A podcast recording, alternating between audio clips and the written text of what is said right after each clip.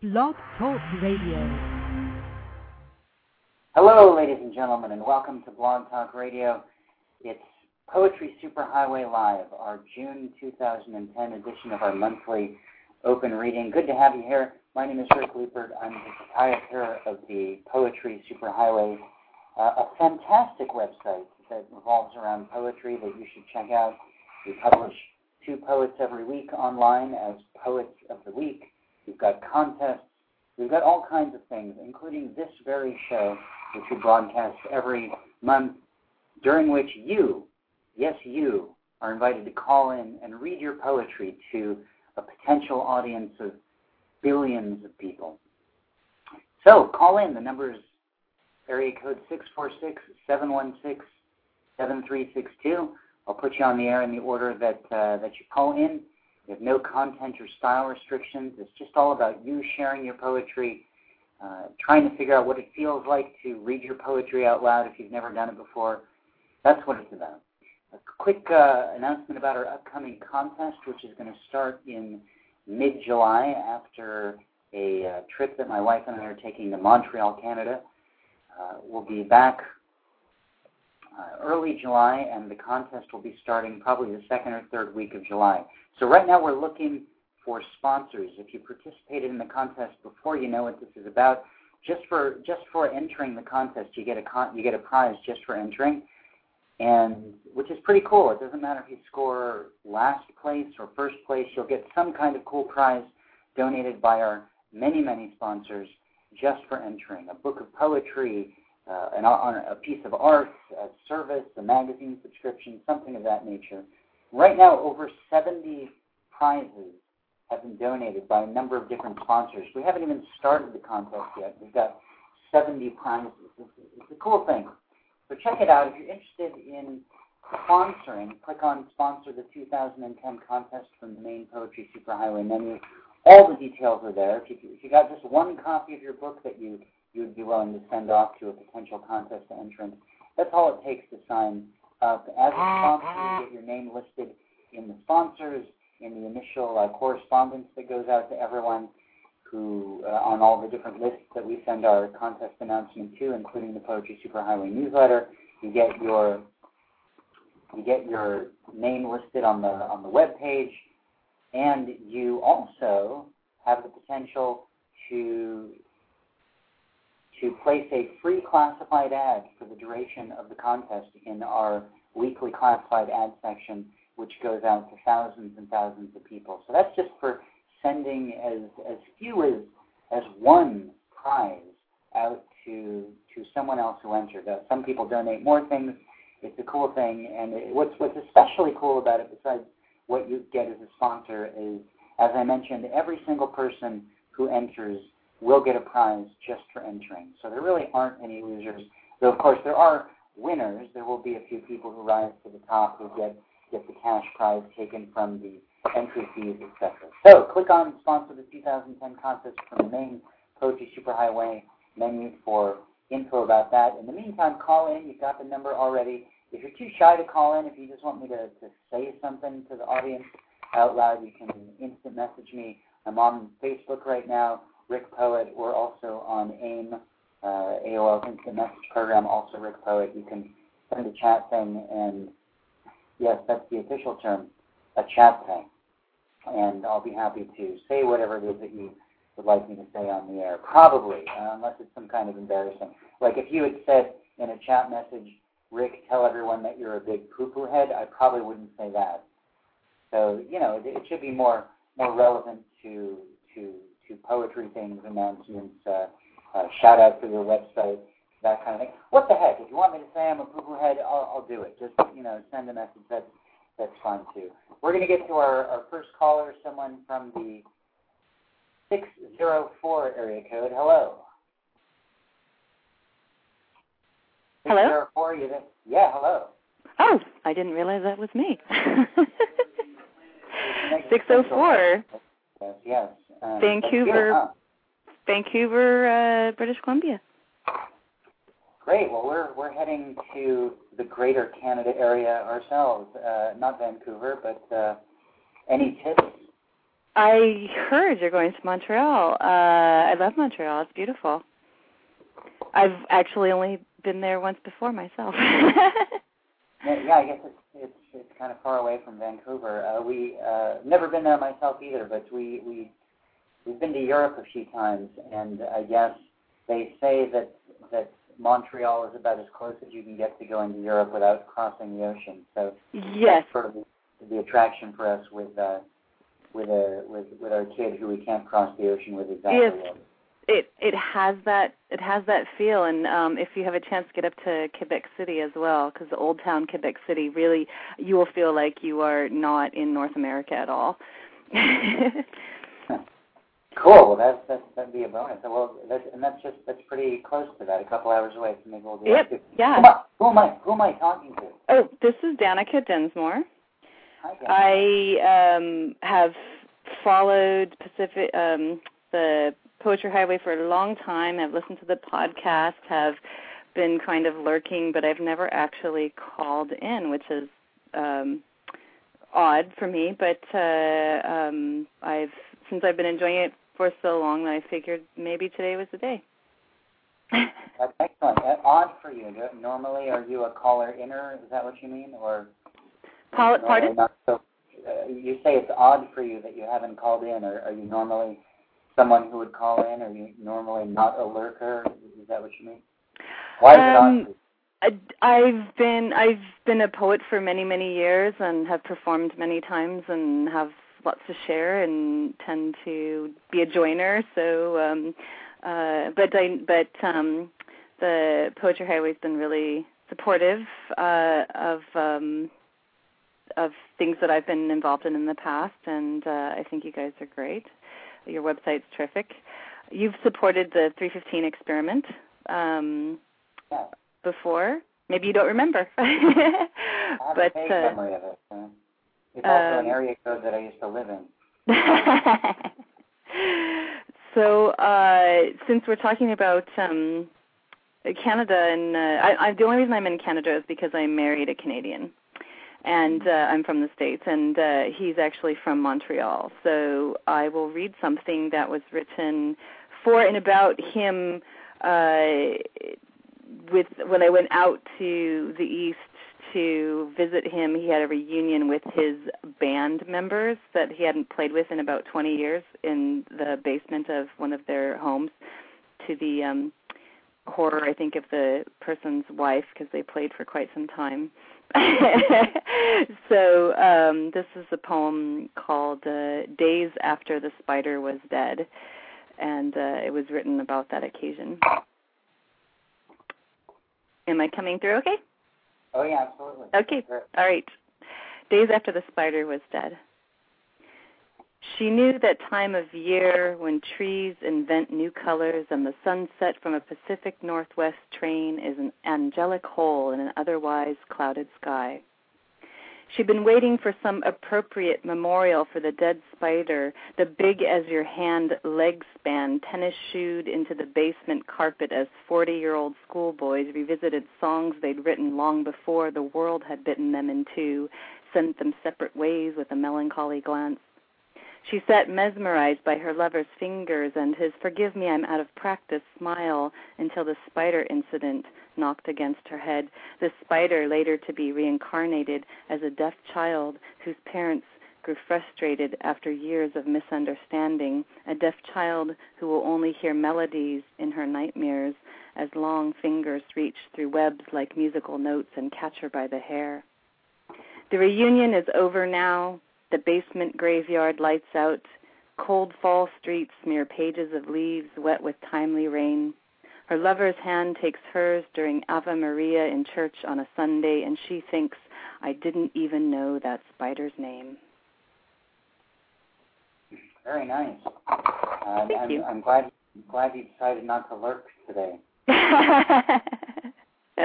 Um, and you were, you know, I was trying to remember what the 315 project is that you mentioned, and I was, you know, frantically looking on the internet so I could sound informed and and and, and come back and say, oh yes, 315 project. That's when blah blah blah. But but sadly, I'm drawing a blank and I couldn't find it. Can you tell us what that's about? The 315 experiment. Yes, it's been going on since 1993. It was originally started by myself and Bernadette Mayer. You know, poet Bernadette Mayer.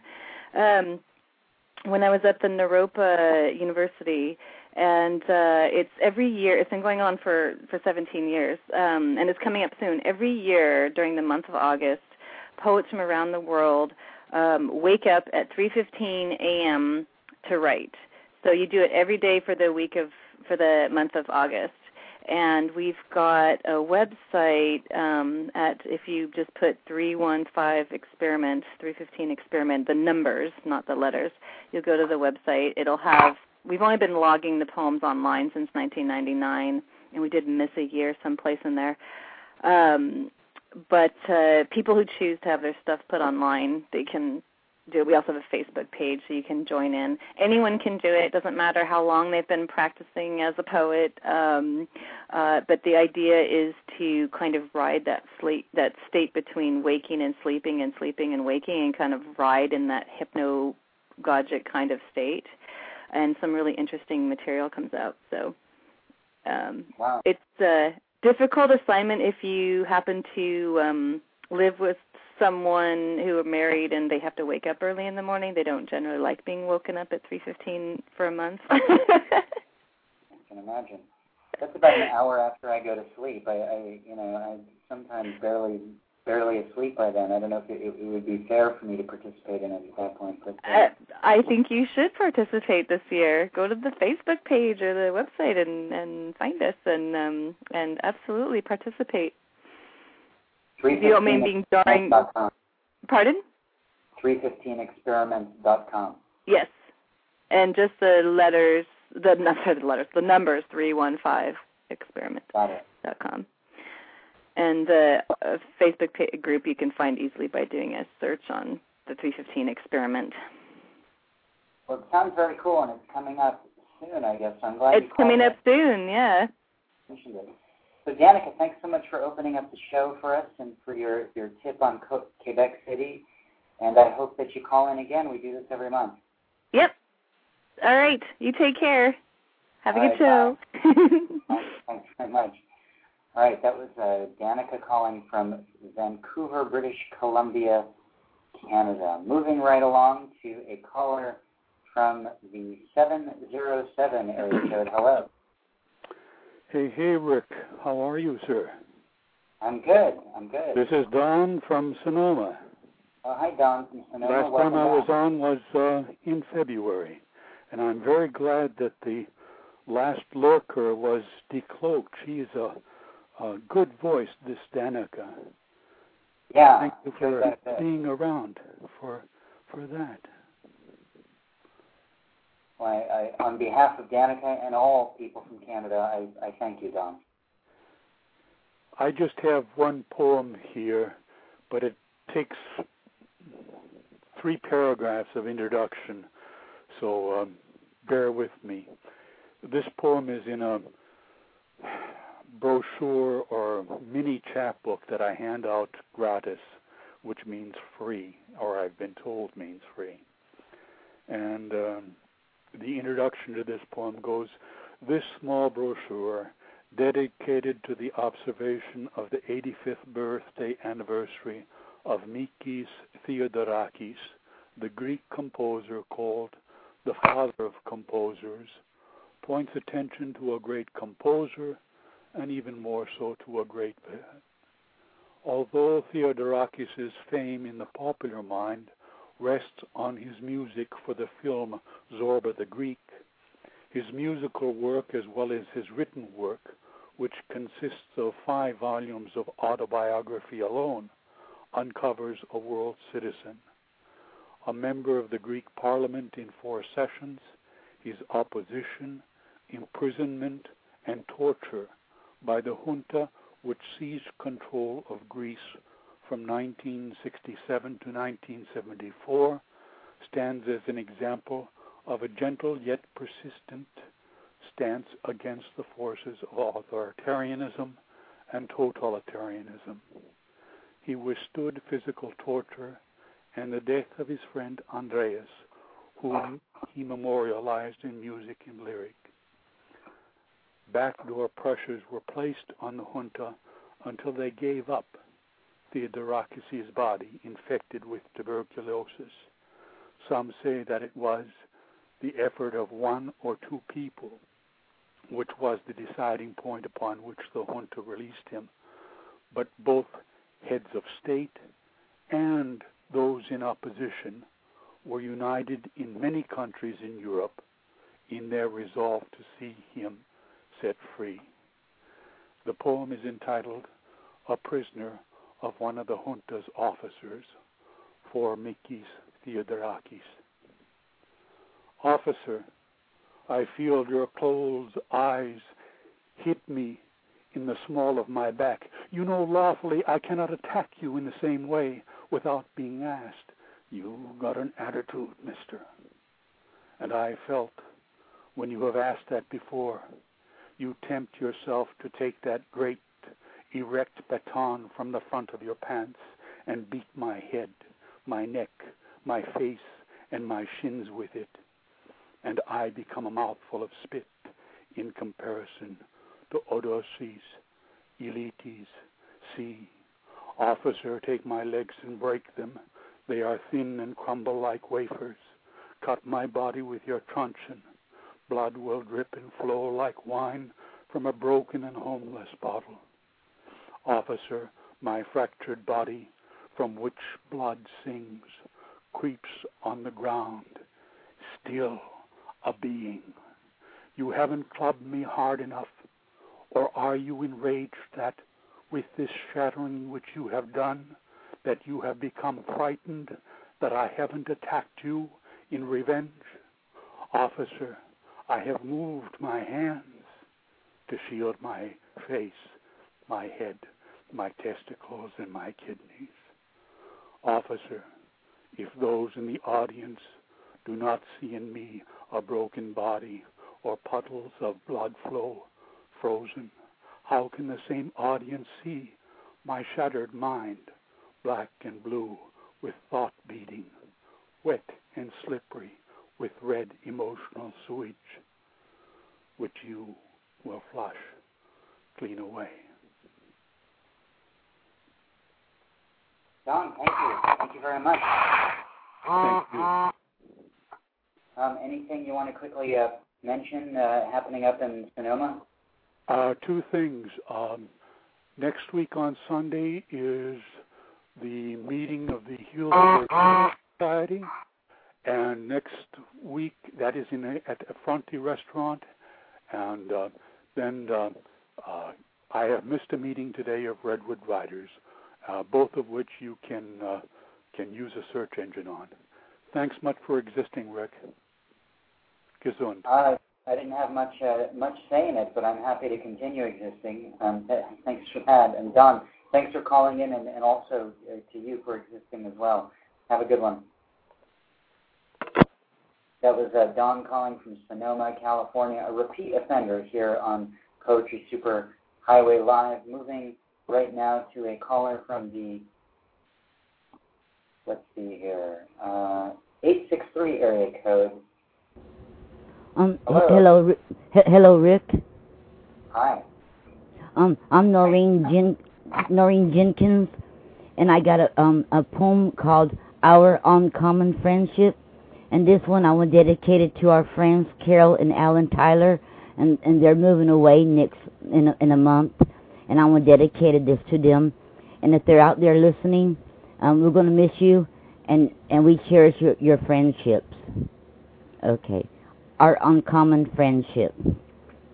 May your new journey in life be a good one and a happy one. May you find your pot of gold at the end of the rainbow. May your guardian angels watch over you wherever you go. For you are a great friend, a true friend indeed, bringing smiles and laughter, kindness to all you meet. I will miss our get togethers and meeting at the Women's History Month. I wish you could stay, but we can still communicate through email, through Facebook, and through snail mail. One thing for sure, we might live far away, but our friendship will always be close and here to stay. The the end. Mm. Mm-hmm. Noreen, um, I, uh-huh. You're in in Florida. Are you near a, a coastal area? Um. Uh, uh, yes. Uh, well, not really. The coastal area is in the middle of Florida. It's the middle of Florida. It's called the Ridge. Okay. I was going to ask. I, I I've been looking at some maps of the oil spills effect, and uh, mm-hmm. there were several spots in Florida that where different kinds of effects have shown up in terms of smells and small bits of oil. But if I guess you're, I guess if you're in the middle of the state, that really doesn't uh, affect you uh, directly that much. no. Okay. Well, well, well, good for you then. Uh, thanks for calling in. As always, uh, good to hear your voice. Okay, thank you. And I would like to say my website, my official website is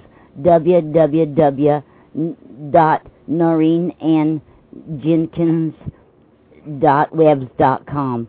Oh, another thing, my friend Carol Tyler, she has two books out too, and they're both good. One's called Out of the Gutter and Footprints. She writes romantic uh, novels. Okay. Mm-hmm.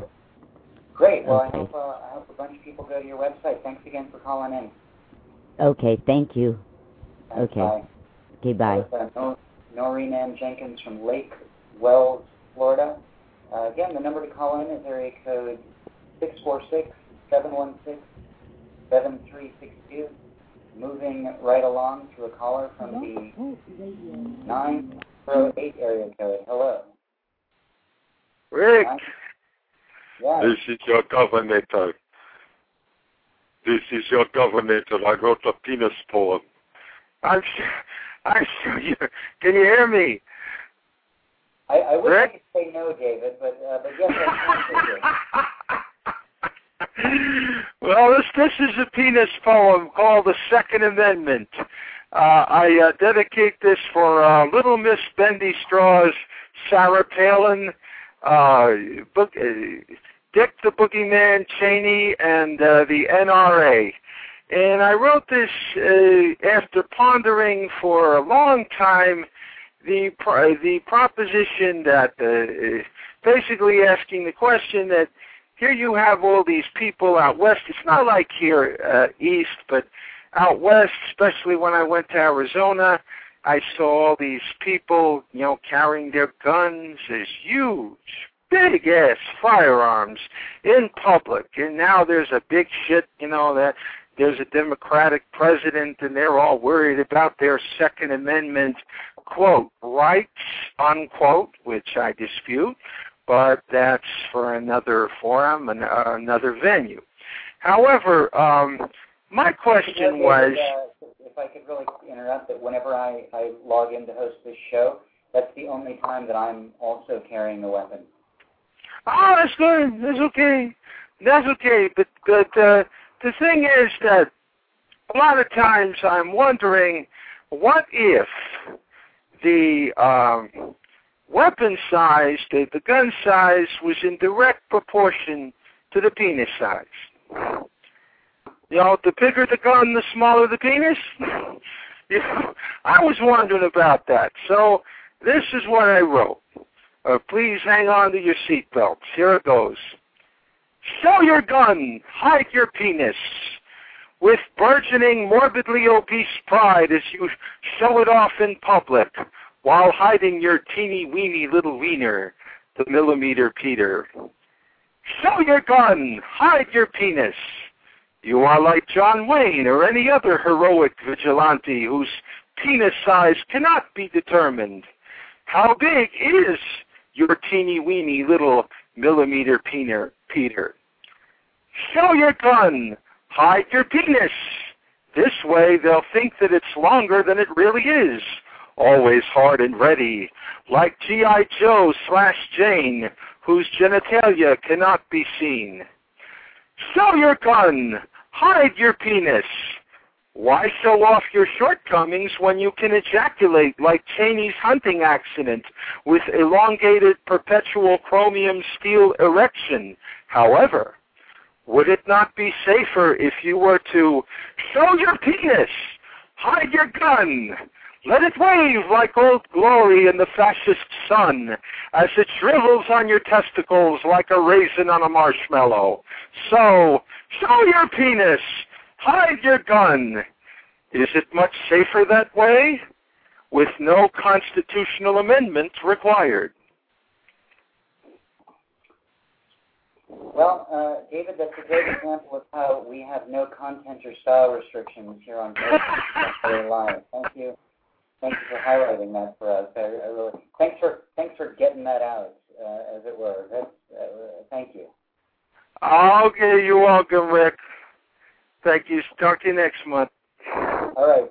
That was uh, uh, though he didn't tell us, perhaps on purpose. I'm not sure. That was uh, David Neves calling from Newark, New Jersey. The unmistakable voice of David Neves. That's that's how I knew who it was without him even saying so. There, there are people like that in the world. I'm, I'm sure you have them uh, in your own in your own communities as well. Treat them nicely. Moving right along uh, to a caller from the the the 310 area code. Hello, 310. Hello? Hello? Rick? Yeah. It's Marie Lecrivain. How are you? Hi, Marie. I'm great. Hey. How are you? I'm good. Welcome to Poetry Superhighway Live. Yes, I know. My second time here. Yay. Interesting poetry. I like, what was the first, the Canadian girl's name? Her work was excellent. Danica, yeah, she was she was Danica. great, huh? I liked her, yes, very much. And all others were interesting too. Are you, Anyway, are you I planning, have, are, are, Huh? are you planning on uh, on waking up at three fifteen every day of the month of August and participating in you know, I wake up, I wake up at three at three thirty every day to go to work. So uh, 15 minutes before that wouldn't kill me. I might just try that experiment. It's, it's almost not fair, really. Huh?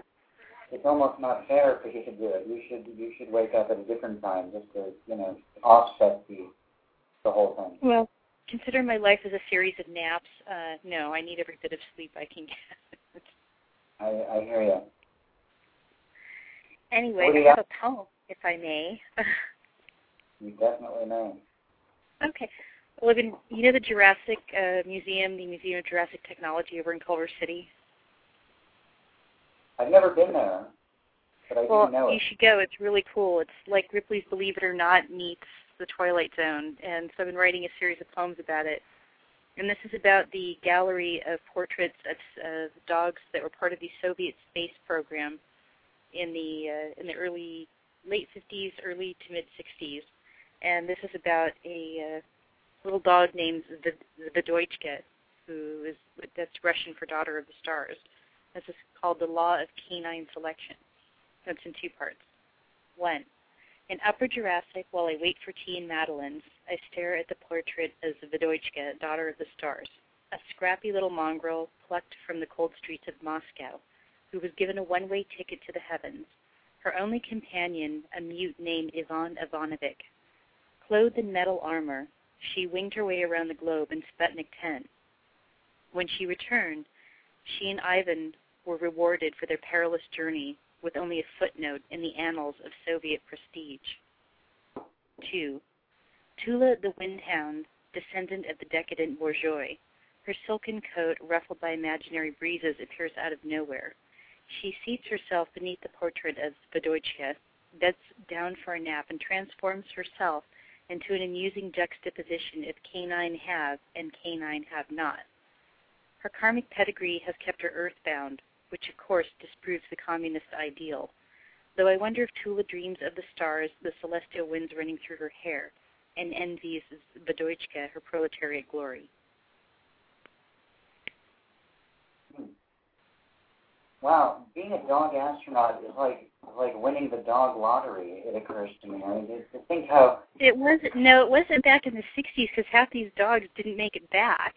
I mean, the Oh. like little the Sputniks would explode or they would freeze to death. Come back and they would be. Yeah, I mean the Sputnik program was at best like a crapshoot for a dog, and they pulled these dogs. They just found these little mongrels. They didn't send up. ru- They didn't send up wolfhounds. They would send up mongrels. And luckily, So what Zvedochka you're was saying one of the few that survived. So what you're saying is it um, it was basically the Mengele of dogs. Mm, I wouldn't say it was a Mengele of dogs. It was more like um, let's just say that the that PETA or the ASPCA would have been on their doorstep in five minutes had they been around in Soviet Russia in the 60s. So, but the Zabadoyska survived, and you can find her portrait. It's a very cute little, like brave portrait. Makes her look like she should be on like the you know like a pedigree dog commercial can of dog food or something, and uh, over at the Jurassic Museum. Everyone should go there. It's a great experience dog food of the dog astronaut. Um, it is what is the Jurassic Museum exactly? I, when I hear the word Jurassic, all I can think of is dinosaurs. Well, Jurassic is the only period in history, of the prehistory, that actually can't accurately be measured. It doesn't have a definite starting point. It doesn't. It's like this is one period during uh, uh, prehistoric times that doesn't have like an accurate end beginning or an accurate ending. So That's why Jurassic is just sort of like goes? there's a question mark after the name Jurassic. I get it. So what would one find there? You would find you would find the Soviet Portrait Dog Gallery. Um, you'll find a wonderful exhibit on the Mount Wilson Observatory. The fan, the, the ton of fan mail that actually got the observatory built and funded back in during the Depression era. Uh, you'll find a series of mini portraits uh, that are small enough to go through the eye of a needle, including a portrait of Pope John Paul II. This is kind of creepy looking. And you, my favorite is uh, collections of ephemera from the finer uh, finer collections of ephemera from America's trailer parks. There's all kinds like, of neat stuff there. But it's you know it's donated. It is. It's really cool. It's a five dollar donation to get in. They have a tea room upstairs. You can drink lots of nice strong black tea or have madeleines, and it's just a fun place to go. I think they're open Thursday through Sunday. And Tula the Windhound is there, and she's very polite and gracious. Do you think that the people who sent dogs up into space are the same people who? Uh, do you think they started out with, with like sending hamsters up in, in model rockets? I don't think so. I think that uh, they were in the. I know that the Soviet and U.S. space race was pretty uh, was was pretty intense. But I also know that after reading up on the on the U.S. space program with the with the animal experiments that they did, that the Soviets were actually a lot nicer to their dogs than the uh, than the U.S. than NASA was to chimps or or rabbits or mice or ants. So well, cruelty to monkeys is a whole other topic that, that, that I could spend the next several hours uh, weeping about. So I, I, you know, I don't want to get into that. But oh no, but Marie, no, but you, you you run a, uh, if I may uh, just redirect the, the discussion to poetry for a moment. Uh, you you run a poetry website, is that correct? Yes, it's called uh, poeticdiversity.org, and we're now biannual. The new issue will come out in August and then there'll be an end of the year issue, and then we're going to go to June and December starting next year. And cool. submissions, we are taking submissions for December. So if folks want to take a look at the submissions, they can just go to poeticdiversity.org. There's a submission form, so you can stick your work in there. Uh, not very hard. And we try to get back to you within 60 days. Nice. And, oh, oh, is it, is it, is it uh, just for California poets? I know when you when you started out, it was kind of Southern California centric, and, and maybe it still is, which is which is fine. Is, it, is that true, or you uh, open submissions from elsewhere? No, I take submissions from pretty much everywhere. I mean, I'll be honest that you know poets from the LA and SoCal area will get first consideration as long as their work is quality, and as long as mm-hmm. I'm not getting like 100% previously published work, because I've decided I'm getting kind of tired of that.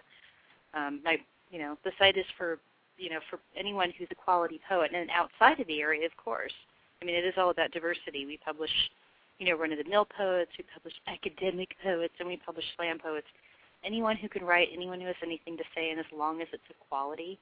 And by quality, I mean that you know there's no spelling mistakes, and that you're not, you know, confusing the colon with a semicolon all over the place, and you don't have, you know, a comma fetish. Then yeah, you've got to anyone's got a good chance of getting published. We're going into our eighth year, so. Well, that's quite interesting. Oh, I'm writing this down. But hold on a second. No comma fetish. because that pretty much, uh, you know, eliminates 90% of my work. Well, no, your work. Oh, and I forgot to tell you, Rick. I really love your new book, and I left you. I left you a short review on Amazon.com. Oh, cool! Thank you so much. Wow, that's You're awesome. welcome. And so, for anyone who's listening, I'm not sucking up to Rick, but I really want to say that you know his new book, "We Put Things in Our Mouths," is fantastic. So, it's all buy the book. Fetish, I should mention. He did not pay me to say that. It's it's not. It doesn't actually have a comma in it, but it's really just about my my fetish of the comma, and it, it gets pretty pretty graphic as a matter of fact uh, in that in that realm. So just if, if you're not into that, I I wouldn't check it out. But otherwise, Maria, I totally appreciate the plug. Oh, I'm happy to do it. All right, cool. Well, thanks so much for calling in. You you've shared a great deal of information with me that I am going to be checking out in terms of the Jurassic Museum and, and, and, and that kind of thing. So thank you so much for that, and please call in again. Okay. Have a great week, great Sunday. Take care. Bye. Thank you. You too. Marie Lecrivain from here from here in LA. She runs the uh-huh. website poeticdiversity.org, which is accepting submissions for their December issue. It's a it's a biannual online publication featuring poetry, prose, reviews, different kinds of things like that, and it has a great archive online of everyone who they have published in the past. So, which is all very accessible to find. So you could spend you could spend days and days reading through the material on their site. It's in their eighth year right now, and, and no, I'm not sucking up to Marie either uh, for for that either. But uh, I guess there's a mutual respect thing going on there. Marie, thank you again for your, your nice words about my book. We put things in our mouths, which I, you know, I, have had it uh, out for, for several months now, but I haven't officially released it yet. I may do that sometime in the next couple of years. We'll see. All right, moving right along. We've got uh, about 23 minutes or so left in the show. It's funny to say or so after such a specific number, don't you think? The number to call in is 646 716 7362. Moving right along to our next caller from the 614 area code. Hello. Uh, hello, Rick. This is Nicole from Columbus, Ohio. How are you doing today? I'm great, Nicole. How are you? I'm doing great. How's everything in Columbus?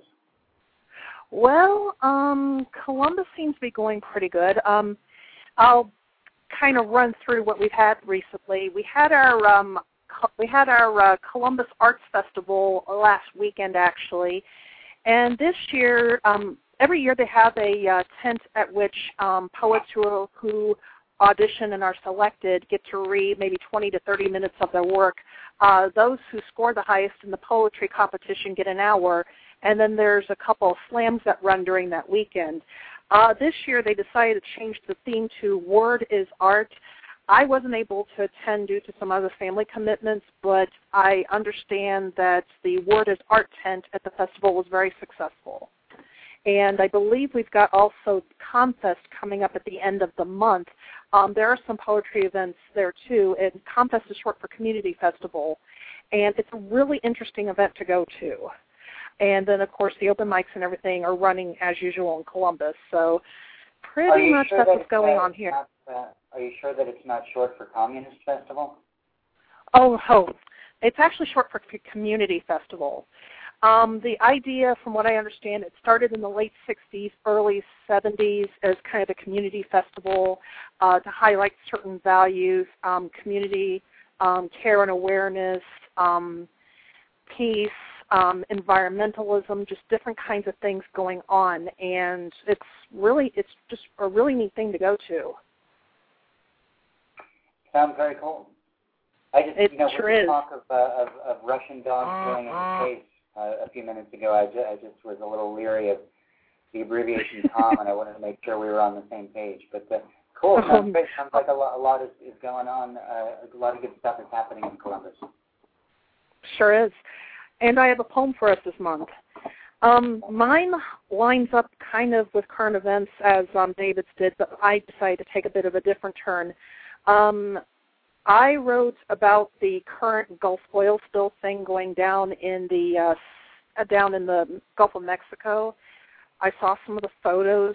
What got to me was another poet who lives near there that I know gave a description about an oil-covered egret and the whole thing just breaks my heart. I just wonder at the incompetency of BP oil and just, I, I mean, this could be one of our worst environmental disasters we've ever had. Um, here's my poem about it, and I call it a Gulf Song.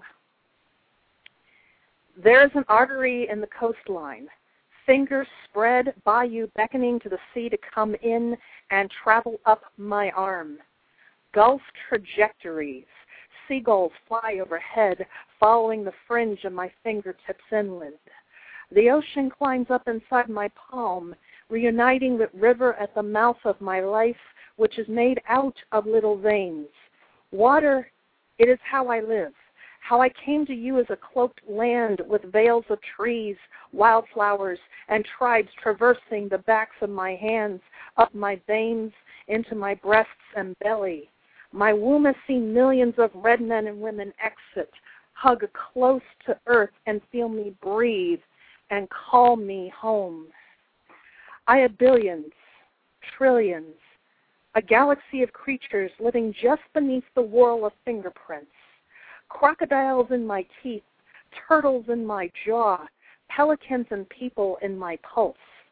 At an intersection in my wrist of unoxidized blue and bone, there sits an egret, white with sorrow, white with the sea foam that I baptized my own forehead with. He is oil christened, stained with brown, feathers slicked down.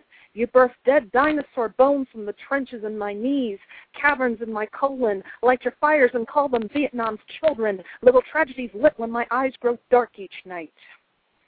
Candles, do not burn in the ocean, and boats cannot swim in God's acre. There is a necropolis of expired lives, scaffolding and chassis of iron and bone copped up and vacant on the ocean floor.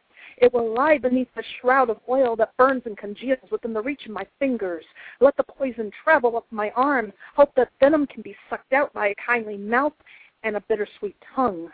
My wrist is still knitting itself together. Bone has seeking solace with each other after being shattered apart by a hurricane hammer. And there is no prayer for this, except for the cry in your own throat, except for the children of mine that you washed the oil off of like they were your own babies, except for sickness like tar balls resting in the hollow behind your navel, except for the fire launched from the soft beds of your own tongues. If you find that prayer, Say it for me. I will need it to survive.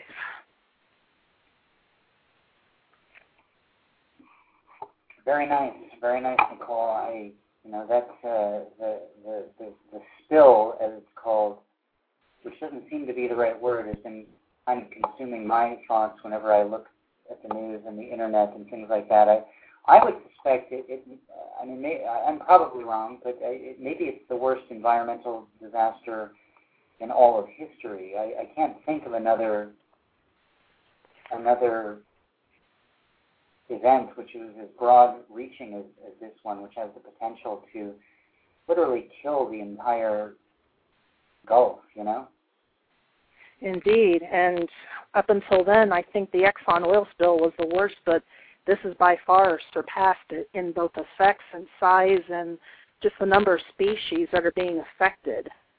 Yeah. you know, just it, the species is, is, is the most heartbreaking, but the the livelihoods of the people who who live and work on the Gulf, the the people who just want to go to the beach and enjoy it, who can't because it's now covered with oil. You know, it's it's, it's so globally impacting every aspect of of life in in the the affected areas and and well beyond it seems you know indeed well nicole thanks for thanks for for uh, bringing that issue up on this show and for sharing your work as, as always you, you want to remind us of your website uh, sure um it is ravenswingpoetry.com. That's all ran together. Um, my blog poems there probably between once and twice a week, and um, just feel free to come and check it out.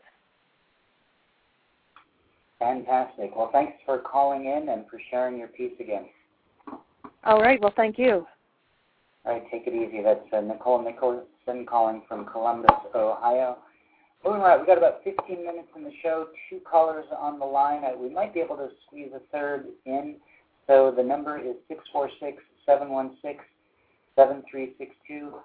Give it a try, won't you? Moving right now to the 760 area code. Hi. Hello, Rick. This is Brandon Cesmat. Hey, Brandon. Hey, wow. I'm I am uh, still enjoying the previous poem. Uh, from was that that was from Columbus, Ohio? Yeah. Wow, it's it's really wonderful that uh, that I uh, you know to make contact with people across the nation that are thinking about the the Gulf right now. But that that last line, if you find that prayer, s- say it for me. I'll need it to survive. Is that was that the last line? I yeah, something like that. That's that really um, I don't know that that's one of those diamond lines, you know, where where it really comes down to that point that I think a lot of people have been needing to hear that. That was a marvelous poem.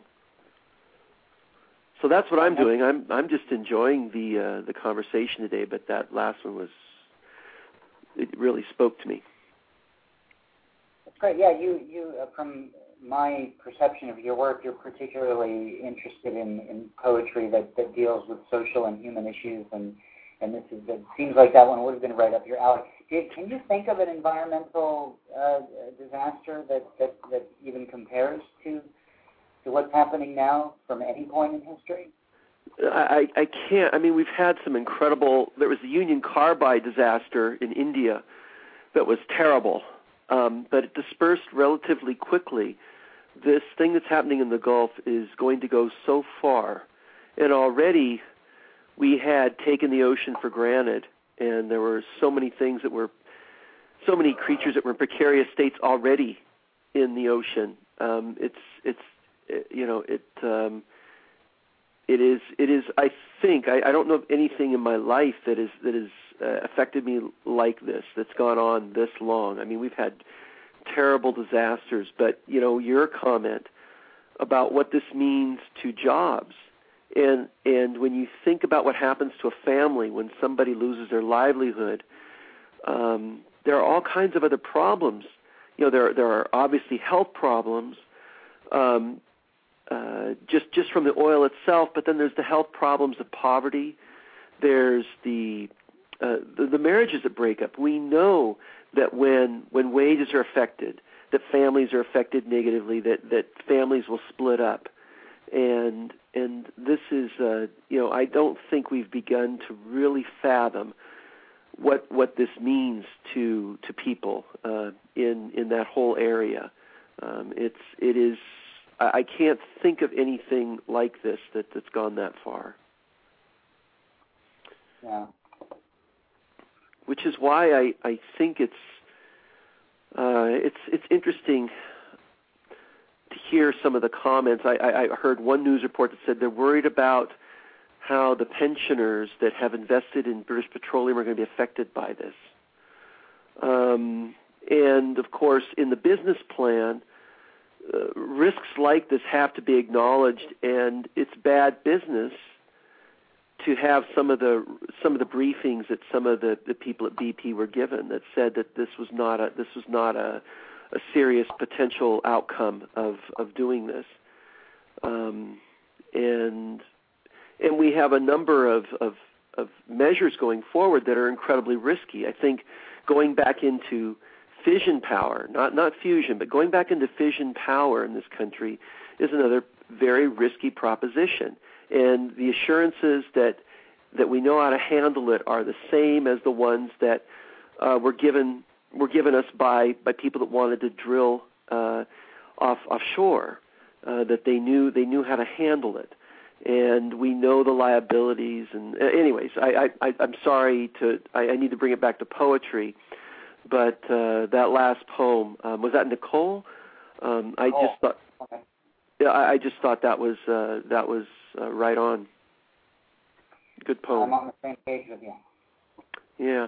Well, So- listen. so let, let me read an old poem, um, and uh, I like to think of this as a preemptive poem. It, by the way, I I have some good news. My uh, last book, Light in All Directions, uh, received the San Diego Book Award this week for best poetry, and this is a poem.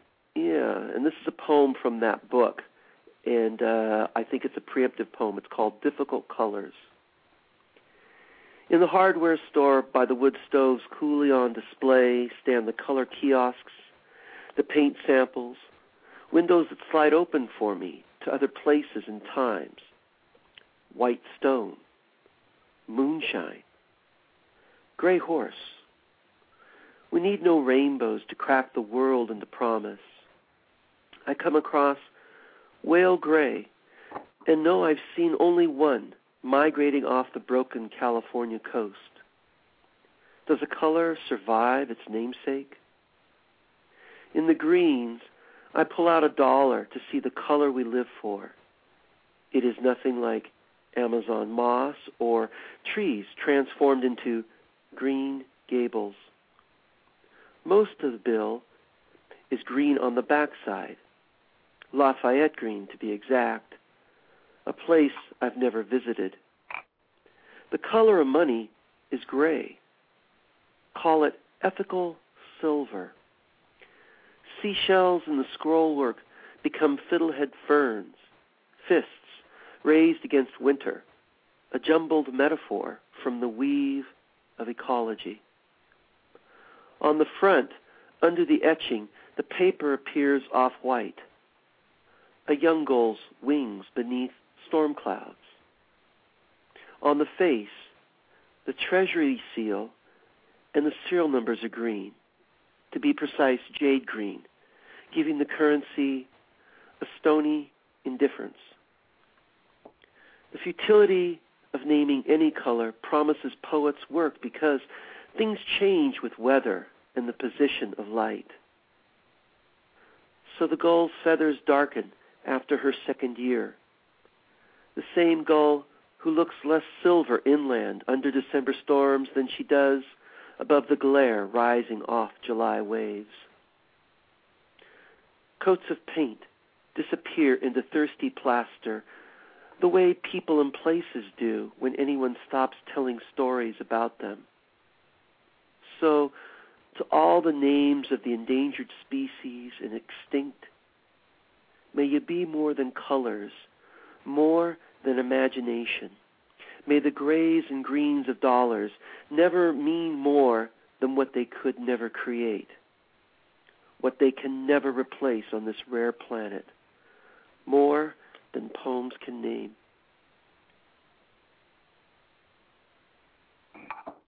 Another diamond end line there, Brandon. Oh well, thank you, thank you, Rick, and, and and thank you to the other readers. It's it's been a wonderful afternoon. I just love these Sundays, and it's especially nice, um, you know, when people really bring their heart, uh, as that one poem did. I I, I was uh, enjoyed it very much. Cool. Well, glad to have you a part of it as well. Congratulations on your, your book award as well. Much much more success to you.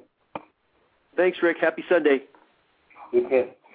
That's uh, Brandon Cesmat calling from Valley Center, California, in the uh, greater San Diego area. The number to call in is six four six seven one six seven three six two. Moving right now to a caller from the 206 area code. Hello. 206, you're on the air. Right here. Right here. What? Well, this is fascinating. We had talking going on in the background, but called in, put the phone down, and walked away. Maybe take this background conversation. Thank you. Sorry. I'm not sure. Let's listen for a little while and see what we can hear. Hmm. Subtlety. 206 area code, are you there? Well, the background conversation seems to have stopped. We'll just move on. The number again is six four six seven one six seven three six two. Call back in to a six area code. We'd, we'd love to hear what that was all about. You've been listening to Poetry Superhighway Live. My name is Rick Lupert. I'm the proprietor. I've already told you this at the beginning. I really don't need to repeat everything I've said. If you have no idea who I am or what we're doing, I suggest that you go back and listen to the beginning of the show. Again. I'm frankly a little tired of telling you all of this information all the time. But uh, I want to thank all the people who, who have called in, from uh, uh, starting with Danica from Vancouver, British Columbia, Don from Sonoma, California, Noreen Ann Jenkins from Lake Wales, Florida, David Nez, thank you very much for being a repeat caller and uh, giving your unique voice to Poetry Superhighway Live. Marie Lecrivain calling from here in Los Angeles, who gave us a wonderful dissertation about dissertation about uh, Russian sending dogs into space and the amazing things you can find at the Museum of Jurassic Technology, again here in Los Angeles. Uh, Nicole Nicholson from Columbus, Ohio, who read a wonderful piece bringing our attention back to the oil disaster uh, catastrophe in the Gulf area. Still just seems like the wrong the wrong word. Nothing spilled. There was an explosion underground, and oil is is uh, well, you know what's happening. It, it wasn't a little spill. It's a disaster.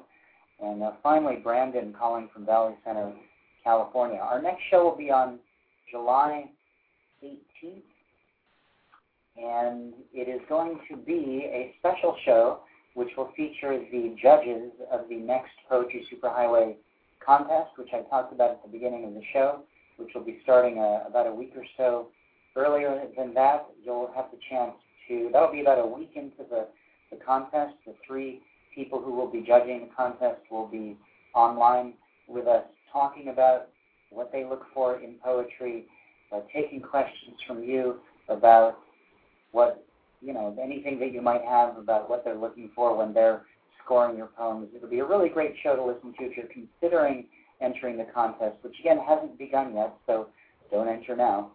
If you're considering entering, having the chance to directly access the judges uh, right at the beginning of the contest is, is really a great opportunity for you. And it's such an accessible contest anyway. It's only $1 per poem entry fee. You can enter as many poems as you want. You can enter one poem for $1 if that's all you want to do. Um, 100% of the entry fees will be divided up between the top three scoring poets. What does that mean? That means that no money is made by me or Poetry Superhighway uh, from your entry fees. It's just simply all of the money goes back to the three top scoring poets. And say you're not one of the top three scoring poets, you will get a prize anyway. You'll get a poetry book in the mail. You'll get a subscription uh, uh, to a literary magazine. You'll get a you'll get a, a, an artwork. You'll get a, a gift certificate to something online donated by the many many sponsors who've already signed up. A ton of people have already signed up to sponsor. There's there's almost 75 prizes already, so it's, uh, you're guaranteed to get something just for entering the contest. If you're interested in sponsoring, if you've got a book of poetry, if you've got something that you think would be of particular interest to people who would enter a poetry contest, whether it's one copy of that thing, whether it's a service that you offer, or perhaps you have a whole slew of chapbooks or, or something. You run a, small press or a large press or a medium-sized press press of any size, you want to you want to donate a number of copies of, of your books to potential contest entrants, then I encourage you to click on sponsor the 2010 contest from the main Poetry Superhighway menu and, and sign up. You get all kinds of good things to you for being a sponsor, and it helps expose everyone who enters to, to what it is that you have to offer. Thanks again to everyone for calling in. Uh, really appreciate it. And uh, we'll be back again, as I said, next month, July 18th, with the chat with the contest judges. This has been Rick Lupert of the Poetry Superhighway. This is the, the June 2010 edition of Poetry Superhighway Live. Have a lovely rest of your day, everyone.